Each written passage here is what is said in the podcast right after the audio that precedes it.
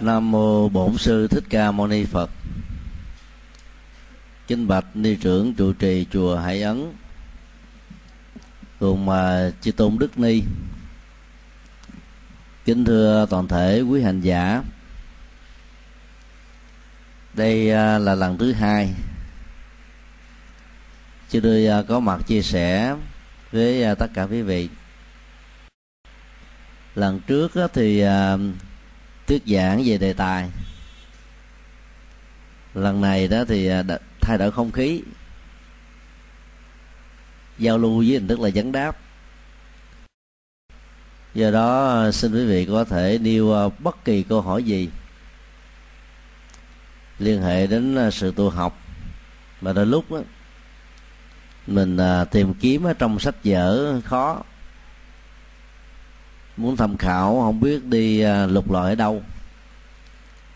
Các thắc mắc à, mang tính cách ứng dụng và hành trì. Hoặc là cái nhu cầu mở rộng cái chiều sâu về à, sự thực tập. Đều có thể trở thành là đối tượng của câu hỏi. Do đó quý vị mạnh dạng ai có thắc mắc thì giơ tay lên.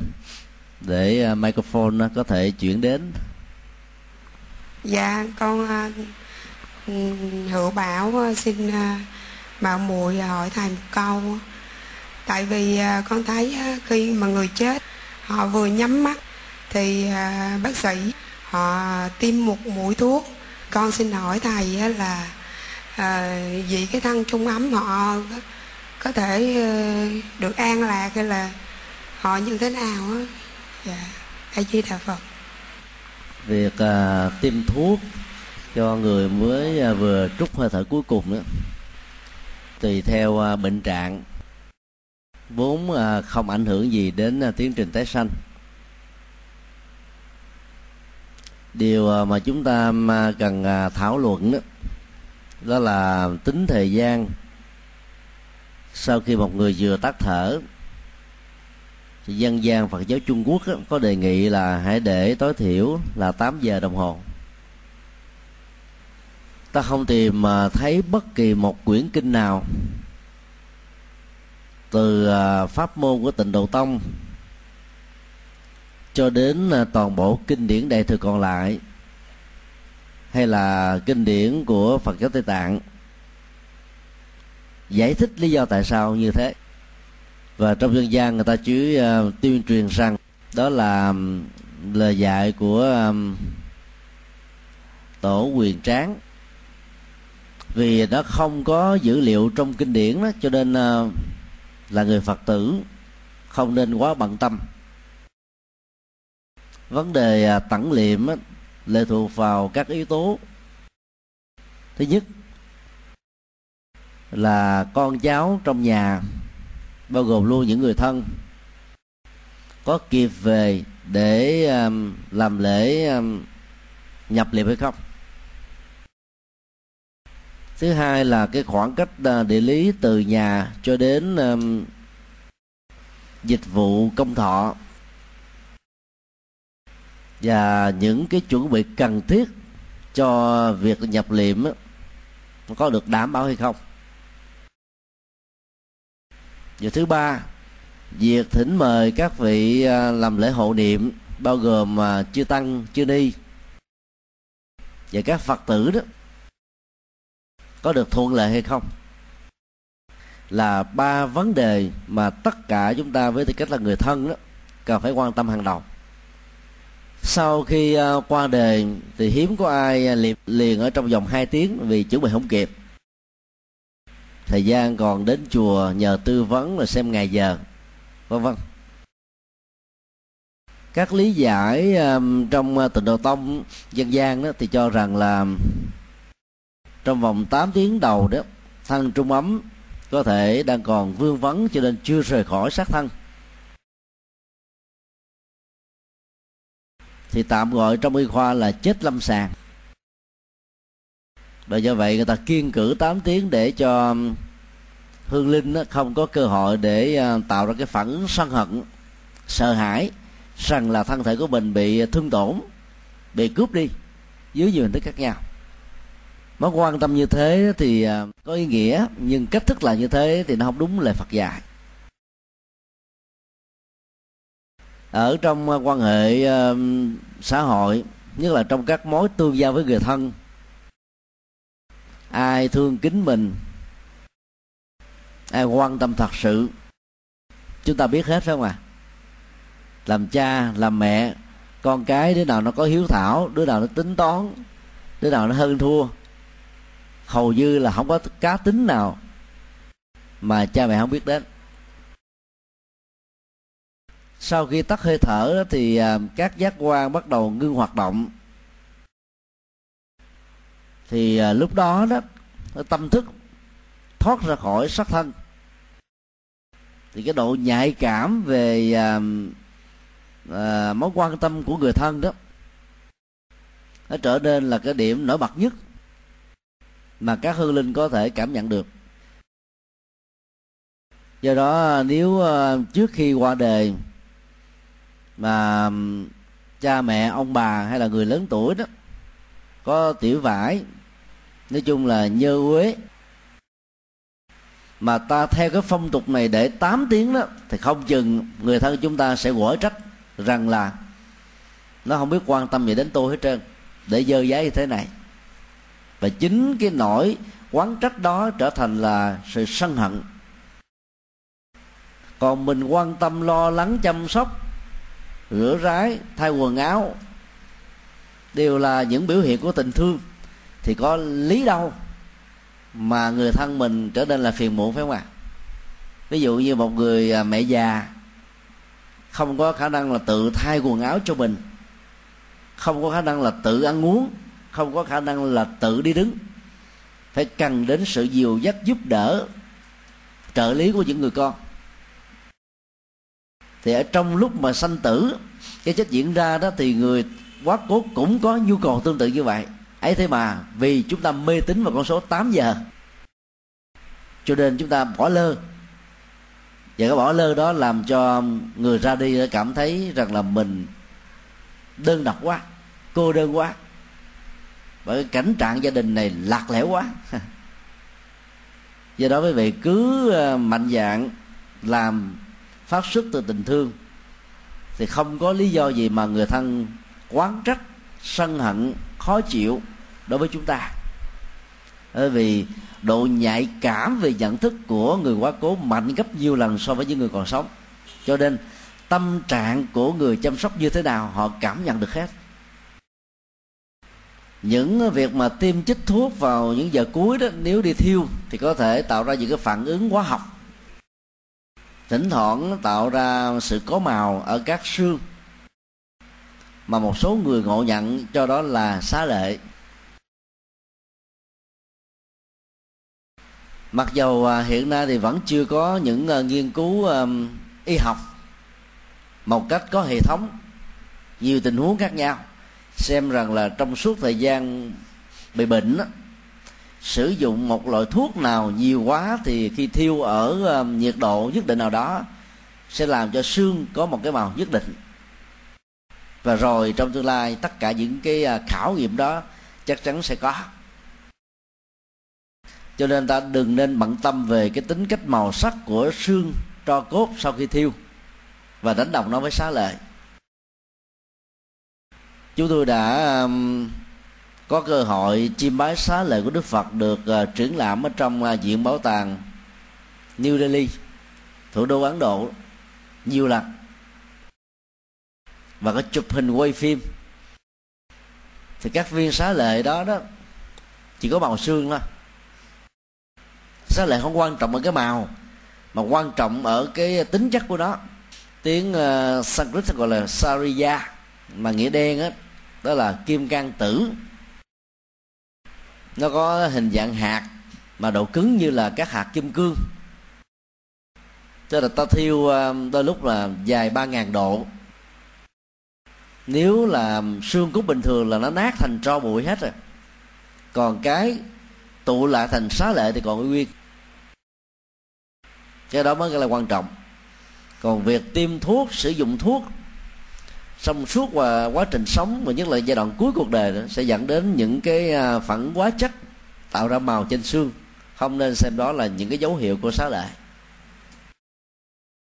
điều à, quan trọng nhất là trước cái chết đương sự cần phải sáng suốt, bình tĩnh, tự hộ niệm cho mình trước khi được người thân và các nhà sư, các sư cô đến hộ niệm.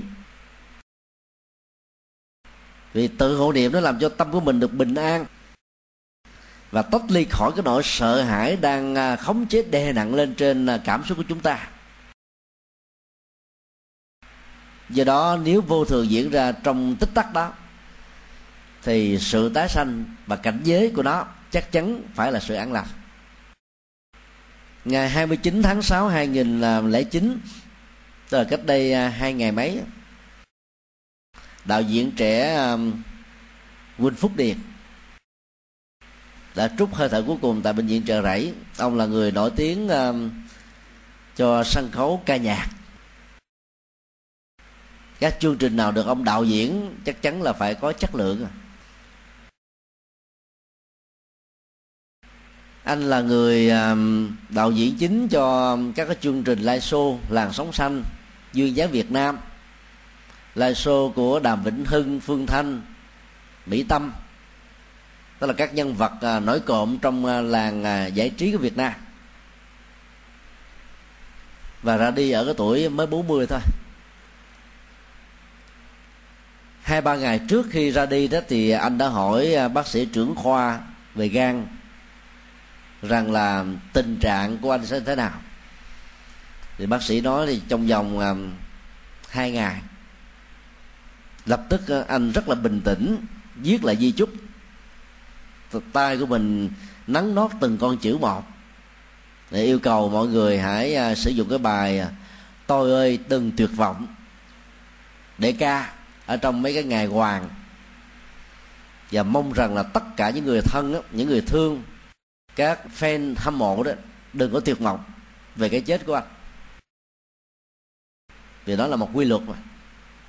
Anh là một người à, ảnh hưởng phật giáo.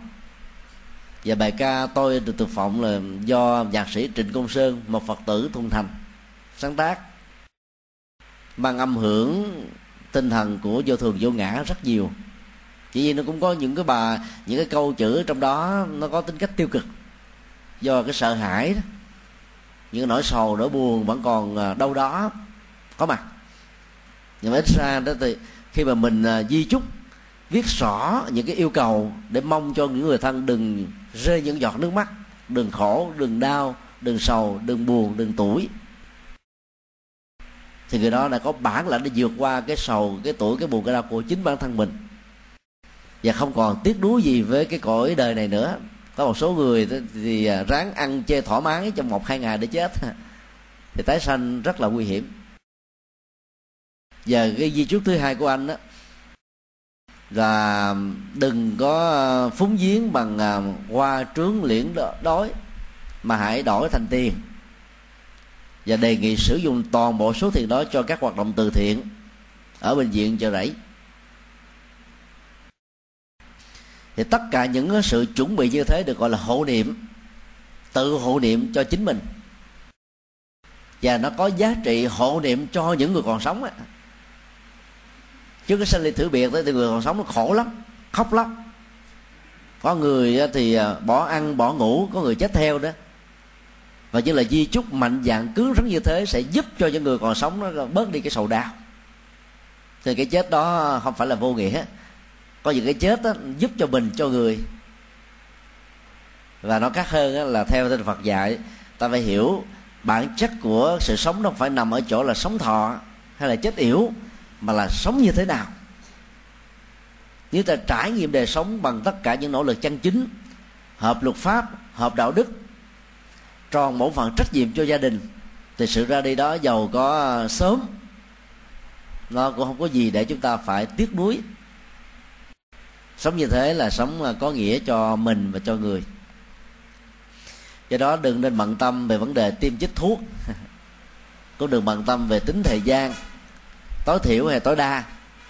Mà ta phải thấy lời Phật dạy là không nên mê tín vào thời gian. Và con số năm tháng ngày giờ mà phải được uh, sắp xếp ở trên sự tiện lợi đó. Ví dụ như uh, người uh, ra đi đã có nhu cầu muốn gặp đứa con út mà nó ở tỉnh xa không có máy bay phải mất đến cả ngày mấy thì mới có thể có mặt. Thì lúc ta có thể quản cái việc mà à, tẩn liệm lại để cho cái quyền ước cuối cùng của người ra đi đó được thỏa mãn. Còn khi mà thân bằng quyến thuộc đều có mặt hết nếu trong vòng 2 giờ mà có thể um, thu xếp được cái việc tẩn liệm á, thì ta có thể tẩn liệm liền đừng có tin là trùng tan tam tan sát chủ gì cả. Tất cả những đó không có một dữ liệu khoa học nào. Không có một cơ sở gì để chúng ta phải tin phải sợ phải lo. Trong cái đó đức phật dạy trong kinh trung bộ đó tháng nào cũng tốt ngày nào cũng lành. Nếu ta là một người tốt. Cho nên là theo duyên mà làm theo sự tiện ích đó, mà ta phân định thời gian và công việc. Là người phật tử thì nên ứng xử như thế chứ đừng có sợ. Bây giờ cái phong tục uh, coi ngày giờ năm tháng của à, dân gian na can thiệp vào phật giáo nhiều quá. Làm cho người ta có cảm giác rằng đây là phong tục của đạo phật. Cho nên khi chết á, cả phật tử lẫn những người chưa biết đạo đều đến chùa nhờ coi ngày coi giờ hết. Và yêu cầu là cố gắng làm sao đừng có trùng tan rồi lại mê tín theo tứ hành xung. Thình túc số mùi dần thân tị họ tiếng ngọ mày dậu.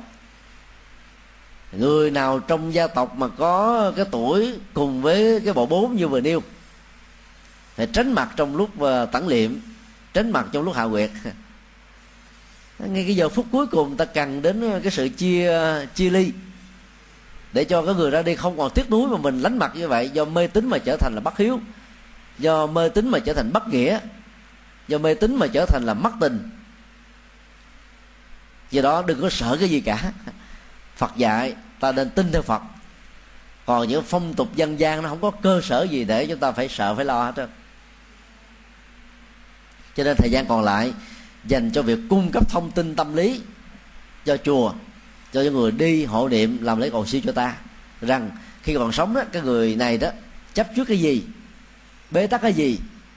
Cái tâm quyến liếu nằm về cái gì? Để cho trong tiến trình cầu siêu đó những người hộ niệm mổ xẻ tâm lý đó ra. Hồi hướng phân tích để cho người đó rũ bỏ được an tâm mà ra đi. Tất cả những gì đó nó có ý nghĩa vô cùng quan trọng so với các mê tín dị đoan về năm tháng ngày giờ thì đó là một vài ý niệm. À, xin đi câu hỏi khác.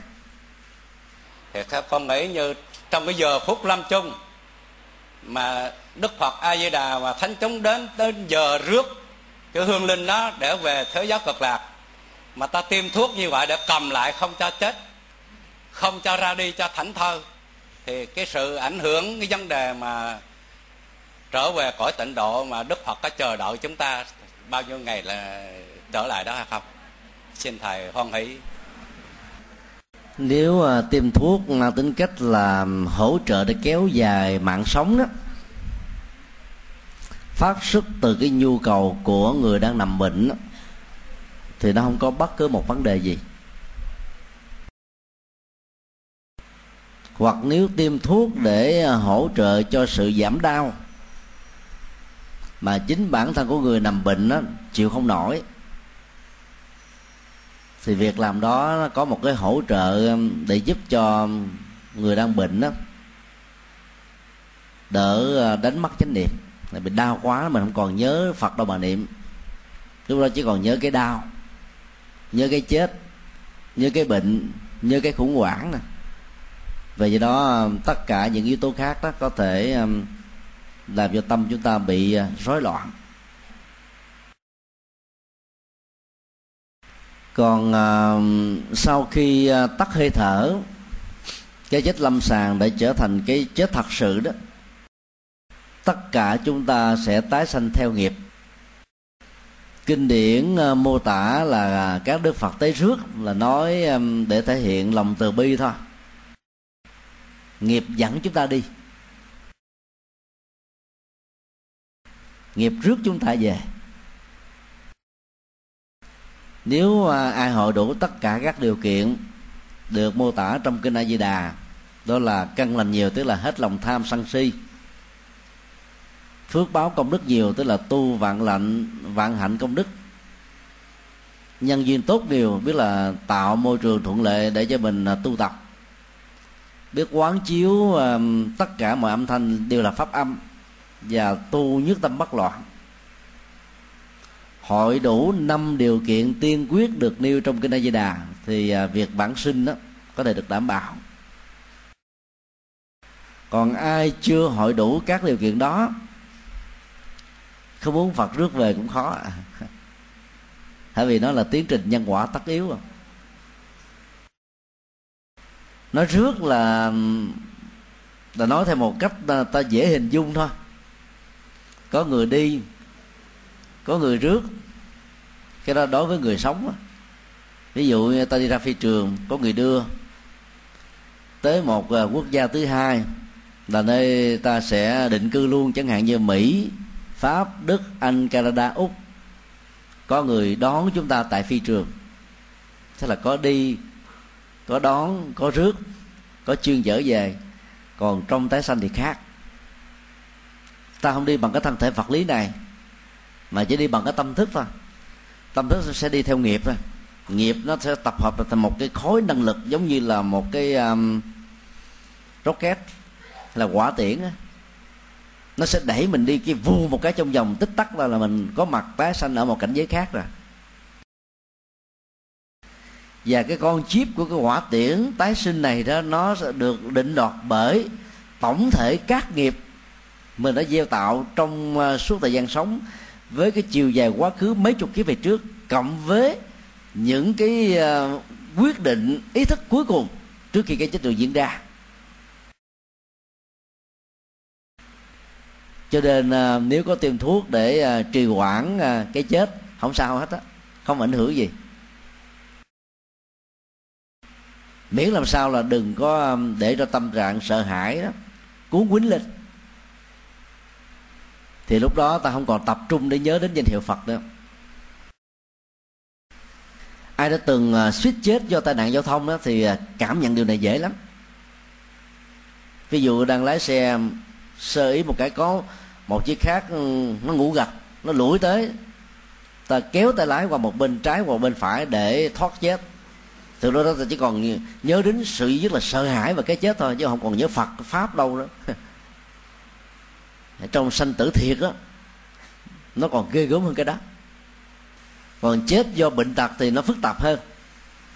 Tại vì cái nỗi đau nó khống chế trên à, các giác quan, khống chế trên cái vùng mà cơ thể đang bị bệnh. Ý thức về nỗi đau đang diễn ra hoành hành hết toàn à, thể xác và tâm thức. Do đó cái mức độ tập trung của ta nếu không có được sự hộ niệm của chính mình hay là của người khác đó thì ta không còn đủ bản lĩnh để ờ, đối diện và vẫy tay chào với cái thân thể vật lý vốn được phai bự trong mấy chục năm vừa qua.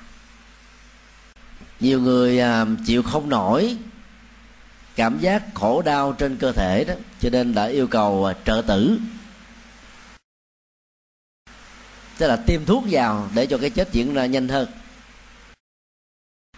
Hoặc là nếu người đó đang sống nhờ cái à, bình dưỡng khí với một cái ống đưa vào trong lỗ mũi để tạo nhịp tim được à, um, đều bây giờ trợ tử trong tình huống này là tháo cái ống đó ra và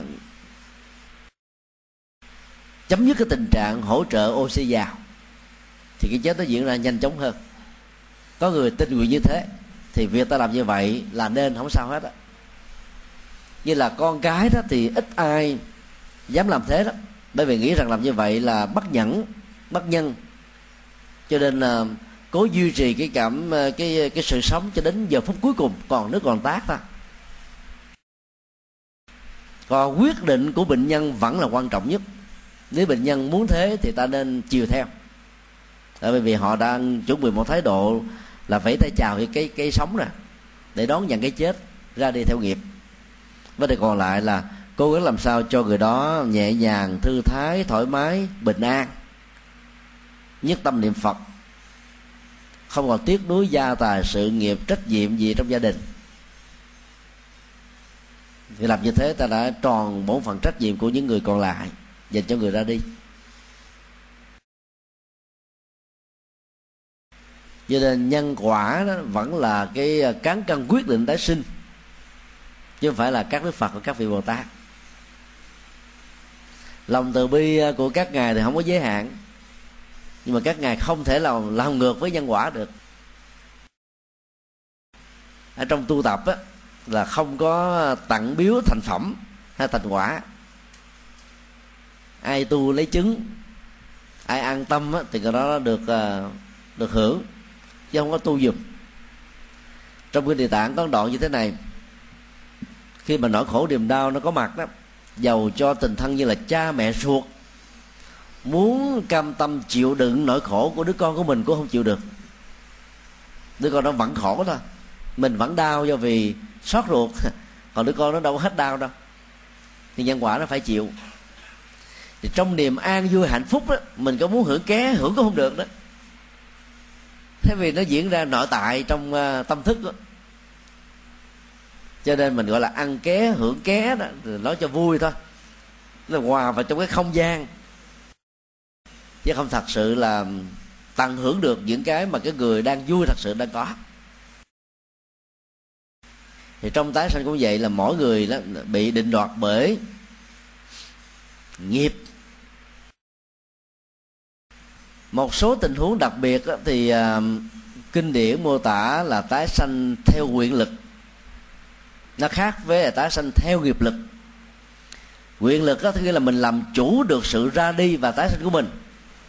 Nhưng vì đại hùng, đại lực, đại từ bi, ta thương tưởng và nghĩ rằng là mình có duyên với một cái à, đối tượng chúng sinh nào đó, ở một nơi nào đó trên hành tinh này. Cho nên ta phát nguyện có mặt ở chỗ đó. Thì lúc đó đó, cái nguyện lực này sẽ dẫn chúng ta sanh vào một gia đình nào đó, chẳng hạn cha mẹ đó là phật tử thường thành. Để vài năm sau ta dễ dàng phát tâm đi tu được cha mẹ ủng hộ. Rồi các cái phương tiện giáo dục ở gia đình này đó rất là chuẩn đầy đủ từ ngay từ nhỏ. Cho nên đó, chỉ trong vòng vài ba năm thôi các hạt giống bồ tát hạnh bắt đầu sanh sôi trưởng thành như là cách đây mấy năm về trước này trước khi chết. Cái quyền lực đó sẽ làm cho người ta chọn được cái cảnh giới tái sinh một cách như ý. Còn phần lớn nếu chưa phải là người giải thoát, thì ta không có sự lựa chọn. Và cũng không ai lựa chọn cho ta. Nghiệp dẫn mình đi. Lúc đó không có tiến trình mặc cả. Ra giá, thương lượng, trì hoãn. Mà nó buộc mình đến đâu là mình phải đi đó thôi. À cho nên um, điều chỉnh um, nhận thức và cảm xúc ở cuối cuộc đời đó rất quan trọng ai bình thản trước cái chết đó, thì chắc chắn tái sanh sẽ làm con người. Và gặp được Phật pháp thôi.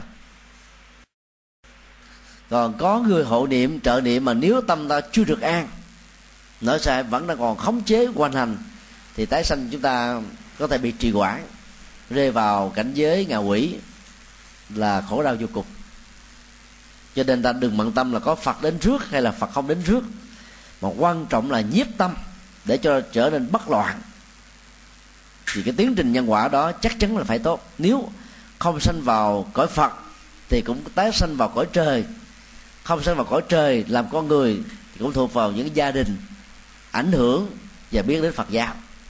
Đó là niềm tin mà chúng ta cần phải um, phát huy. À, xin đi câu hỏi khác dạ, mời cô. Dạ. A di đà phật đệ tử là phật tử nguyên cẩm. Dạ con xin hỏi à, cái câu mà thưa thưa thưa thầy à, con cũng nằm ở trong cái đội hộ niệm của cư sĩ áo lam. Nghe một số đạo hữu là nói là con mới đi tu chưa có đủ căn cơ thành thử ra vậy là sẽ bị nghiệp báo. Thành thử con xin hỏi à, như vậy là nếu như mà con tác bạch như vậy thì con có bị hay không? À, cái thứ nhất. Còn cái thứ nhì là ở trong đạo Phật mình có cấm cái vấn đề hiến xác hay không? Còn nếu như mà không cấm thì giá trị như là có người mà sắp sửa lâm chung mà họ muốn hiến xác cho y học. Nhưng mà vì khi mà thì cái gia đình á, vì quá thương người thân, không chịu hiến xác thì có bị tội hay không ạ? Con xin hỏi hai câu đó. Thứ nhất là người à, tham gia công tác hộ niệm đó phải là những người có kinh nghiệm. Ba yêu cầu căn bản mà một người hộ niệm cần phải có đó. Thứ nhất là người đó có bản lĩnh, không sợ cái chết. Và không để cho bất kỳ một nỗi sợ hãi nào can thiệp hoàn thành họ. Thì suốt cái thời gian à, niệm phật hay là tụng kinh trì chú, hỗ trợ cho người ra đi đó năng lượng tâm thức bình an đó mới có thể tác động tích cực đến người ra đi. Hộ niệm là giúp đỡ. Mà cái người à, chuẩn bị ra đi thì không sợ, mà cái người hộ niệm à, cái mặt tái mét, sợ hãi cái chết. Thấy người ta là méo mặt là muốn khóc rồi, làm sao hộ niệm nổi? Đó là làm phiên niệm thì có cho nên à, ta phải chuẩn bị mà nếu mà mình không thuộc về cái dạng như thế thì đừng nên đi à, tham gia công tác hộ niệm, vì nó sẽ ảnh hưởng tiêu cực ngược lại cho người ra đi. Điều thứ hai đó thì à, người làm công tác hộ niệm phải có năng lực định tĩnh. Nói theo thiền tức là chánh niệm tỉnh thức. Nó theo tịnh độ là nhất tâm bất loạn. Trong suốt thời gian hộ niệm nó chỉ tập trung vào một chuyện duy nhất thôi. Đó là đề khởi chánh niệm và nhắc cho người chuẩn bị rời bỏ xác thân đó. Ý thức rõ, thân này không phải là tôi tôi không phải là thuộc vào căn này. Dòng cảm xúc này không phải là tôi tôi không bị lệ thuộc vào nó. Gia tài sự nghiệp, vợ chồng, con cái, địa vị trước tước không phải là sở hữu của tôi. Tôi không có những sở hữu đó cái sự định tĩnh của tâm sẽ giúp cho người hộ niệm đó, truyền cái thông điệp đó một cách rõ ràng bằng tần số tâm thức cho người đang nằm bất lực. Và do vậy cái tác động đó mới giúp cho người kia an tâm mà ra đi. Điều thứ ba là để tác dụng của hộ niệm nó được tốt thì người hộ niệm cần phải um, nhắc nhở người um, ra đi đó. Là phải à, thương chính bản thân mình. Và cái cách thương cho gia đình đó đó là không nên trì hoãn cái sự có mặt ở đây thêm một giờ khác nào nữa. Nhưng là khác hoàn toàn với sự chù cho người ta chết mong cho người ta nhẹ nhàng ra đi, nó khác với chùa chết đó là ba năng lực là tập trung tâm ý. Tất cả những ai tham gia vào công tác hộ niệm cần phải nhớ. Còn đối với vấn đề hiến xác đó, yêu cầu à, quan trọng nhất là đương sự phát tâm hiến xác phải thấy rất rõ cái xác đó ngay cả khi ta còn sống kể từ lúc ta ký vào cái tờ giấy hiến xác là nó không còn là sở hữu vật đối với mình. Mình đang vay mượn đó. Đến lúc nào ta chết đó, thì ta chính thức trao nó cho các phương tiện y khoa đóng góp cho những cái hoạt động nghiên cứu mổ xẻ cho các thực tập sinh bác sĩ cho việc giảng dạy cho việc thử nghiệm. Và do đó không có lý do gì để tiếc nuối. Sau khi sự phát tâm đó đã thực hiện với một cam kết lớn. Điều thứ hai đừng bao giờ để cho trạng thái tâm lý uh, tiếc nuối diễn ra. Cho nên uh, đã phát tâm rồi thì không có rút lại lại dầu cho ai có nói ngã, nói nghiêng, tác động tích tiêu cực, thì ta cũng không có um, thay lòng đổi ý. Điều thứ ba, thấy rằng là cái việc hiến sát đó là một cái phương tiện để ta thực tập được vô ngã đối với thân thể. Cho nên là người phát tâm phải quan hỷ mừng vui khi cái chết diễn ra một cách thình lình hay là vô thường. Với ba cái nhận thức đó đó là người hiển sát sẽ à, có thể tái sanh nhanh hơn sớm hơn đối với những người tiếc nuối thân thể này. Ngược lại thân bằng quyến thuộc không nên cản đảng và làm ngược lại với cái di chúc hay là quyển ước của người hiến sát. Chẳng hạn như uh, trong cái hợp đồng hiến sát đó nó có những cái điều lệ ghi. À, trong vòng bao nhiêu tiếng, phần lớn là khoảng à, 20 giờ, tối đa. Thì các bộ phận đó có thể được sử dụng cho mục đích là giúp cho những người khác có nhu cầu để nó có sự sống, được đảm bảo. Thì thân bằng quyến thuộc phải báo cái bệnh viện gần nhất, hoặc là bệnh viện chợ rẫy, để xác này được đưa về trong nhà xác đảm bảo được cái tính an toàn, các chi phần còn lại cho việc thử nghiệm y khoa. Thứ hai là không có khóc lóc, tiếc nuối cái thân phận của người thân của mình. Và phải để cho lời nguyện ước đó được thực hiện một cách trọn vẹn nhất. Còn mọi nỗ lực cản đảng sẽ làm cho người hiến sát nổi lên lòng sân, bất mãn mất hạnh phúc. Thì kết quả là người hiến xác đó khó có thể được siêu. Vì tức á, tại sao không giúp cho tôi hoàn thành được cái việc thực hiện vô ngã ở giờ phút cuối cuộc đời này? Cho nên ai là thân bằng quyến thuộc của những người hiến xác là phải có cái kiếp thức đó. Cái lời di chúc, đóng vai trò rất quan trọng cho tiến trình tái sinh. Hiến xác cũng là một loại di chúc và do đó là người còn lại ta phải tôn trọng tuyệt đối. Chứ đừng có vì cái tình thương mà ta cản đảng, nghĩ rằng là bây giờ phải ờ, đi thiêu để cho cốt tất cả những người thân còn nhìn thấy. Hay là chôn ở một cái mộ quyệt nào đó, ở trong đất của gia tộc để ờ, cho bà con thân tộc có thể nhìn thấy nhau. Ở dưới ờ, cõi âm. nghĩ như thế là sai. Mà tác hại tiêu cực đến là tiến trình tái sanh rất là lớn. Cho nên là cả người phát tâm lẫn người thân, cần phải thấy rất rõ là thân thể này không phải là họ. Cho nên hiến như thế là có ý nghĩa vô cùng. Ngày xưa, bây giờ cũng vậy, người tây tạng đó, có phong tục là lâm tán, tức là treo thi thể của mình trong rừng cho chim thú ăn thay vì để cái thân thể này nó vô nghĩa, giống như khúc cây vô dụng, thì các con ờ, thú lớn nó ăn được thịt to, xương to, thì ngày hôm đó nó không giết một chúng sinh. Còn những cái loài chim chóc nhỏ đó, ăn được thì nó không giết các loài sâu bọ. Có con kênh kênh đó thì ờ, không bắt giết những cái con ờ, con gà, con vịt. Như vậy một thi thể mà biết sử dụng với hình thức là hiến sát cho các loài động vật đó, còn giúp cho vài chục đơn vị sự sống được đảm bảo không bị chết đi. Thì hiến xác khoa học đó, nó phục vụ cho các mục đích sức khỏe và tuổi thọ của con người lại càng có phước báo nhiều hơn nữa.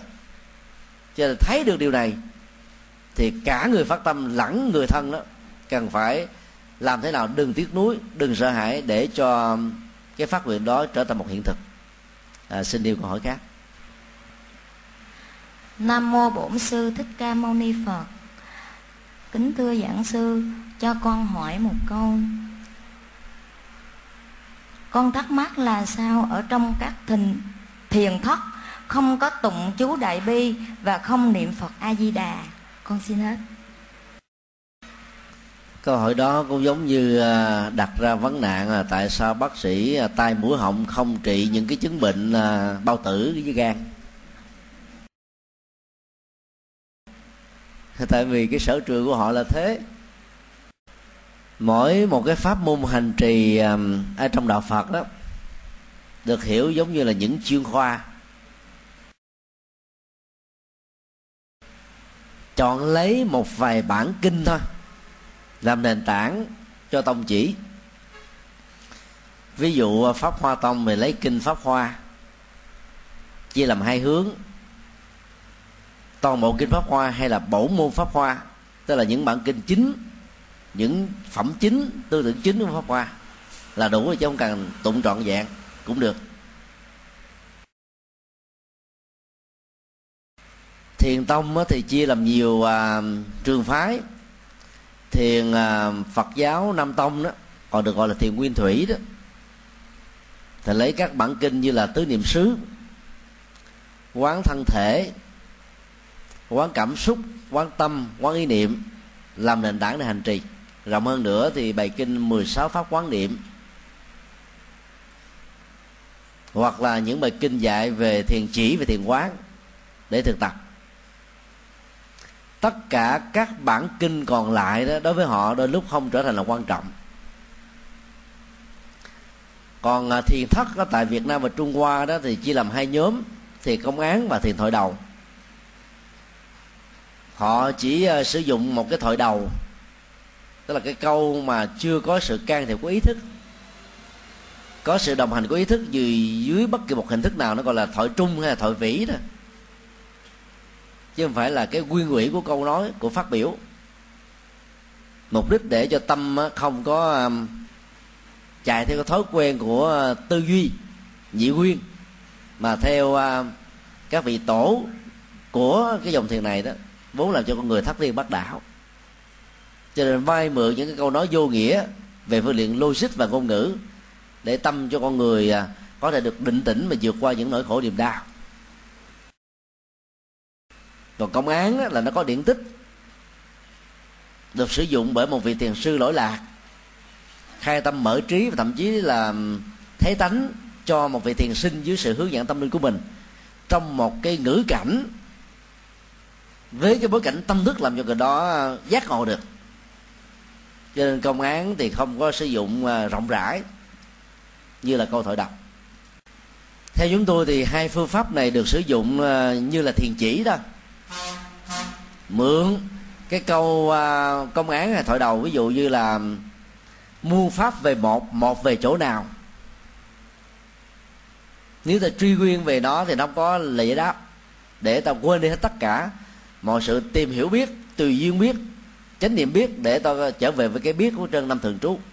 Đó là chủ trương của thiền tâm trung hoa.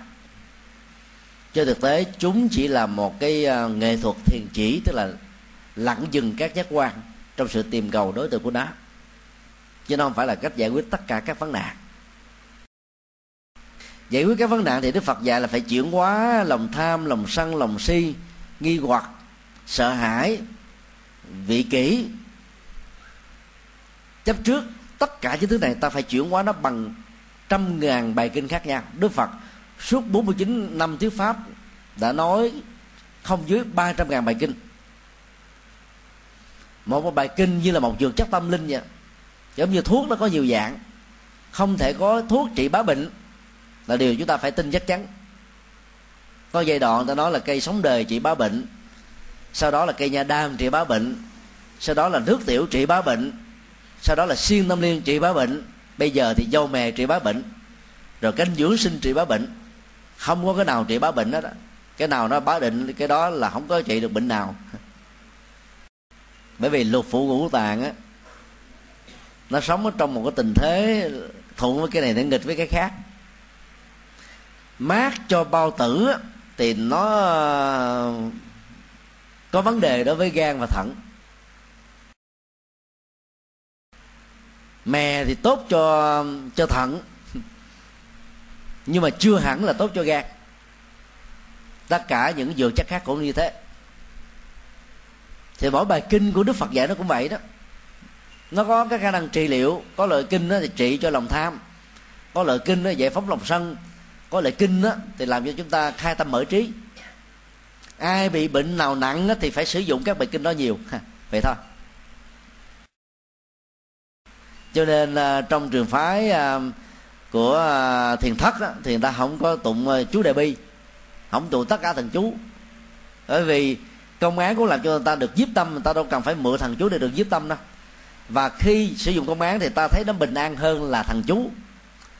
Còn những người theo mặt tông á thì quen với cái thần bí quen với cái màu nhiệm quen với cái loại này áp dụng vô thì có hiệu quả còn sử dụng cái kia thấy nhức đầu thì ta không theo. Còn tịnh độ tông á, thì đôi lúc đó là dung hòa. Mật tông cũng sử dụng chút xíu, thiền tông cũng giữ lại chút xíu, tịnh độ là chính. Cũng không sao. Nhưng ta phải hiểu, phương tiện hơi thở, đối tượng quán chiếu, thân thọ tâm pháp, chánh niệm tỉnh thức, nó cũng giống như là câu thành chú của mật tông. Danh hiệu đức phật a di đà của đường tông chỉ là một phương tiện chứ không phải là cứu cánh. Để ta đạt được nhất tâm. Mà khi đạt được nhất tâm thì ba pháp môn này nó giống nhau thôi à. Miễn là người tu về mặt tông đừng có cầu phước báo, đừng có cầu sự mạo nhiệm, đừng có cầu giữa khỏi tai ách người tu tịnh niệm tông đừng có nguyện cầu gian sinh nhiều. Mà mong làm sao cho tâm mình được thanh tịnh. Thì tất cả cái đó chính là chánh niệm và tỉnh thức với định điểm cao nhất đó là nhất tâm bất loạn.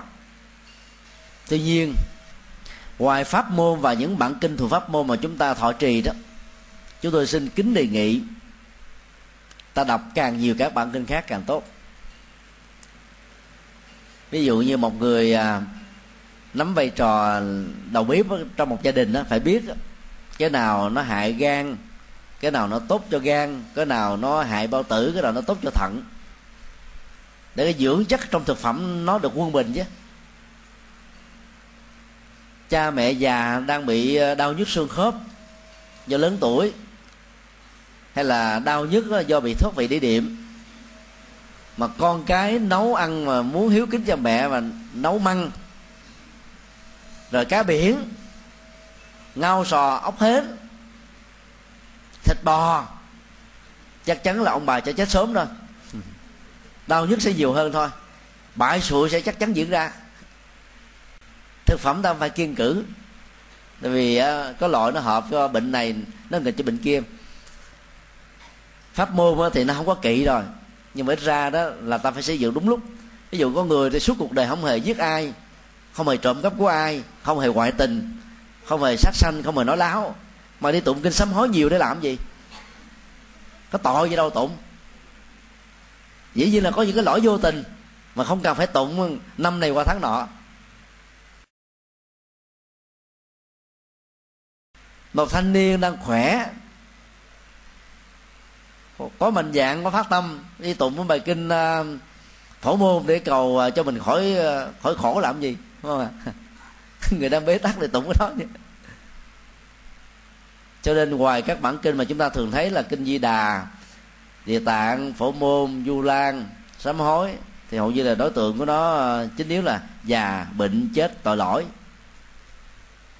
Còn trăm ngàn các bản kinh còn lại, đức phật dành cho giới trẻ, dành cho mọi thành phần, dành cho các nhà kinh tế, các nhà chính trị, các nhà văn hóa, các nhà giáo dục, thì hầu như các chùa không sử dụng vì đặt nặng pháp môn. Pháp môn nó tốt cho các tu sĩ, chứ nó không tốt cho các cư sĩ thì pháp môn nó nó đi chuyên sâu vào cái gì đó. Sau khi mình đã học hết rồi, ví dụ trong chùa đó, trước khi đi vào pháp môn, người ta học đến năm, bảy năm phật học. Kinh gì cũng học qua hết, luật gì cũng học qua hết, luận gì cũng học qua hết. Cho nên bây giờ ta không cần phải đi rộng nữa mà ta đi vào chuyên sâu. Cũng như trước khi bác sĩ trở thành là bác sĩ chuyên khoa đó, thì 4 năm đầu phải học đa khoa. Còn bây giờ các phật tử đó, thì hầu như phật pháp chưa hề nghe, chưa hề học lâu lâu nghe giảng có mũi giảng đường. Mà bây giờ đi vô pháp môn, tất cả mọi thứ khác không biết gì hết. Cho nên trở thành cực đoan, trở thành chấp trước, trở thành là cứng nhắc. Đó là những điều mà chúng ta cần lưu ý. Đi vào pháp môn đó là để ta liễu sinh thoát tử, giải quyết vấn đề khổ đau. Những ngày sư những sư cô thì thích hợp, còn các cư sĩ thì chưa cần. Cư sĩ ta phải đi đa khoa. bởi vì bệnh của cư sĩ nhiều lắm. Bệnh tham, bệnh sân, bệnh si. Hàng trăm những chứng bệnh dây mơ rễ má từ những thứ này. Ta phải đọc nhiều bài kinh khác nhau để ta trị liệu nó. Ai bỏ sẻn keo kiệt quá thì phải đọc kinh dược sư để vượt qua. Mà có người rộng lượng à, bố thí cúng dường, không tiếc nuối, vô ngã dị tha, làm sao không có kể thành quả. Là lúc tụng kinh sư nó không cần nữa. mình đã dư cái đó rồi ta tụng kinh khác. Chẳng hạn như kinh bát giả để phá chấp. Kinh kim cang để phá chấp.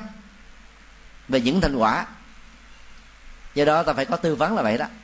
Lúc nào thời điểm nào tụng kinh gì giai đoạn nào trì kinh gì thì có hiệu quả. Chứ mới bắt đầu đi chùa mà tụng kinh pháp qua bát giả, niết bàn không tổ quả nhập ma là cũng may lắm á. Thế giống như là mình học về cấp 3 trở xuống học hình hình học không gian. Nhưng mà lớp 1, lớp 2 mà học hình học không gian thế nào là cũng ờ, uh, căng thần kinh à. Phải lên đại học mới học ma trận rồi mới học không gian ảnh đời chiều. Ở cái trình độ nào ta mới đủ sức để tiếp thu? Giáo dục nó phải thế nó có trình tự thứ lớp còn quý phật tử thì phần lớn thì không có được cơ hội học phật pháp như là tu sĩ. Trải qua hai năm sơ cấp, bốn năm trung đẳng, hai năm cao đẳng, bốn năm cử nhân, hai năm thạc sĩ, ba năm tiến sĩ. Mình vô mình nhão, nhảy liền cái vọt giống như là các tu sĩ đang học tiến sĩ. Rút ngắn như thế, đôi lúc là có tác hại nhiều lắm.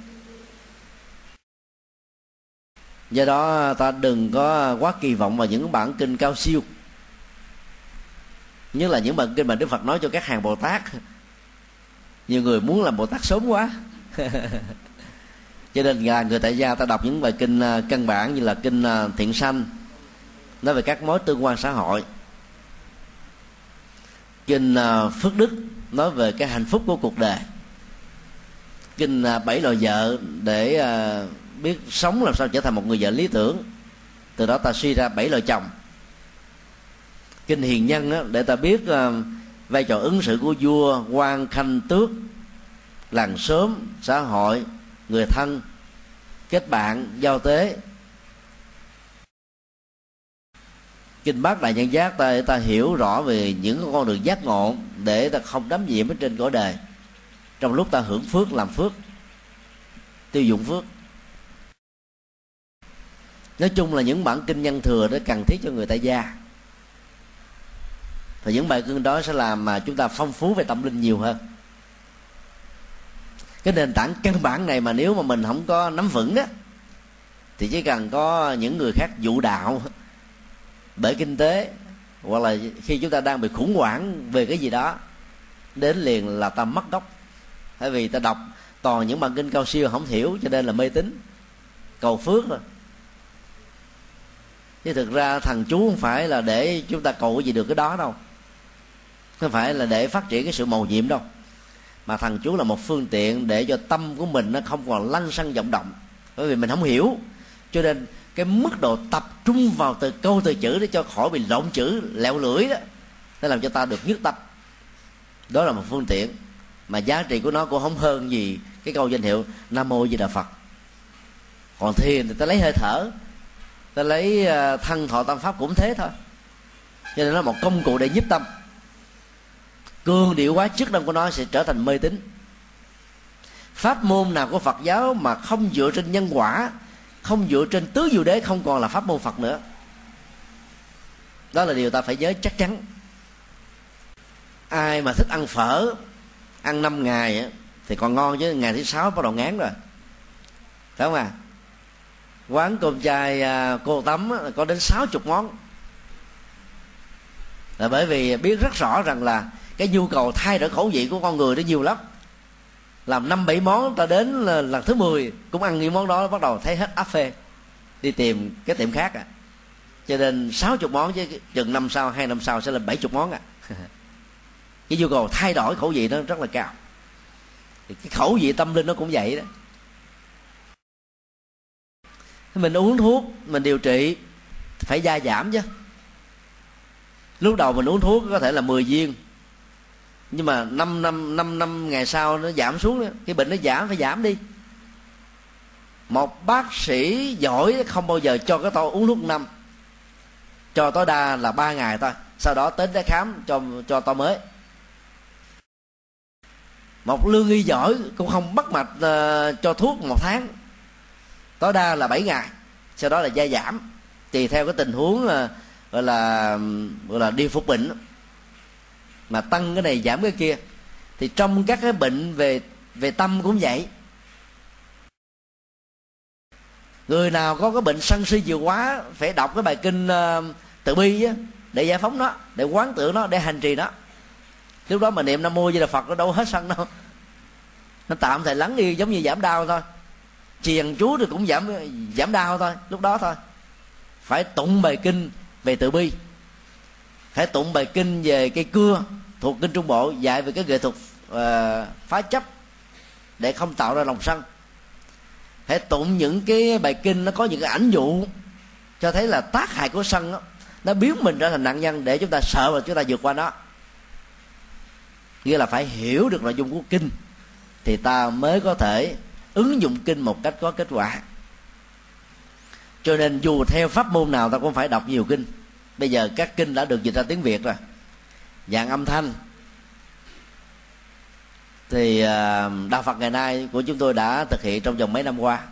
Thầy trọng đức ở đây là trưởng ban biên tập của cái phần à, kỹ thuật âm thanh. Còn dạng trang web thì chúng tôi đã đưa từ năm 2000 nè dạng sách là ta đã xuất bản mấy chục năm trước. Ta nên đọc thêm để mở mang tâm trí. Dĩ nhiên là đọc phải có sự hướng dẫn. Đọc kinh nào trước, theo trình tự. Chứ còn nếu không biết đọc đọc hoài không không hiểu được. Rối bời. Thì tác dụng nó không cao. Cho nên ta phải cần à, có à, các nhà chuyên môn tư vấn, cũng giống như là sinh viên á.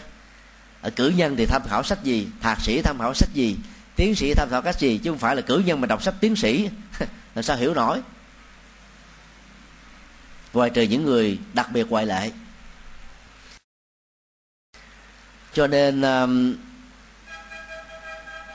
ta không nên quá ngạc nhiên khi thấy tại sao trong pháp môn này, thọ trì kinh này mà không trò kinh khác. Là vậy đó. Và trước khi đi vào pháp môn, ta phải đi vào cái đa khoa, các kinh, các luận, các luật thì tâm mình mới rộng lượng, không còn cố chấp cho pháp môn mình là số một. Pháp môn người khác là thứ yếu. Hành trì của mình là đúng, hành trì của người khác là sai. Tại vì mình có cái nhìn trung thông đó. Còn đi vào chuyên sâu liền mà chưa trải qua đa khoa là rất nguy hiểm. Cố chấp dữ lắm. Bế tắc dữ lắm. Khi lúc mà mình đã bị khổ, không biết sử dụng cái gì, cứ đem cái danh hiệu phật nhét vào thôi. Nó nó ém tại chỗ thời gian, rồi sau đó nó cũng còn nguyên à thì nếu mà niệm phật mà có thể giải quyết hết khổ đau thì đức phật đâu giảng kinh bốn chín năm làm gì? Trì thần chú mà có thể giải quyết hết mọi bế tắc thì đức phật đâu giảng kinh làm gì? Hay là chỉ có quán thân thọ tâm pháp là có thể giải quyết hết mọi vấn đề thì đức phật có đâu giảng kinh làm gì? Có người đó là muốn thỏa mãn nhu cầu kiến thức thì mới có thể phóng thích nỗi khổ niềm đau. Đức phật phải giảng những bài kinh mang tới cách là lý luận phương pháp luận, triết học. Cho nên mỗi người nó có một cái kiểu bệnh khác nhau. Và phải nhổ lên cái căn bệnh đó thì mới hết thật do đó không đơn giản sử dụng một cái loại pháp môn này mà trị được bá bệnh. Cái chuyện đó chị không có. Chưa bao giờ đức phật nói là kinh này trị bá bệnh. Giống như là là là các ông sơn đông mãi giỏ vậy. Không có. Kinh nó khác với siêu tâm liên. nó khác với sống đời nó khác với dầu mè nó khác với uh, osawa. Bởi vì có những bài kinh là chỉ năm bảy bệnh có những bài kinh chỉ có một bệnh thôi. Và ta đôi lúc phải sử dụng năm bản kinh khác nhau sáu bản kinh khác nhau để trị cho chứng bệnh của mình. Thì đó là một vài ý niệm ờ, để chúng ta thấy được cái ờ, sự hỗ trợ của các pháp môn. Và cái tác dụng của pháp môn nằm ở chỗ là trị và nhổ lên được cái chứng bệnh mà ta đang gặp phải. Cho nên không có pháp môn là số một. Pháp môn nào là không quan trọng. Xin đi câu hỏi khác.